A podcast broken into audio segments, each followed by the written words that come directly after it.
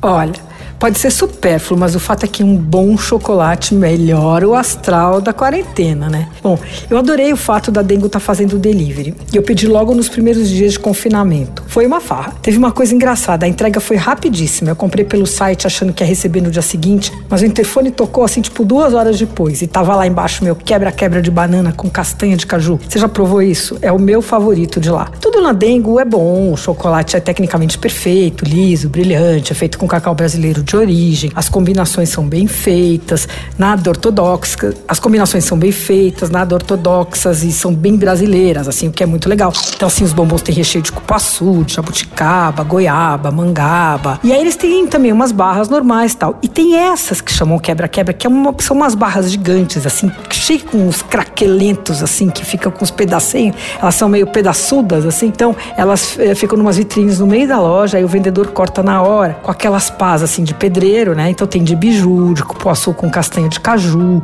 vem os pedaços, assim, né? Misturados com chocolate.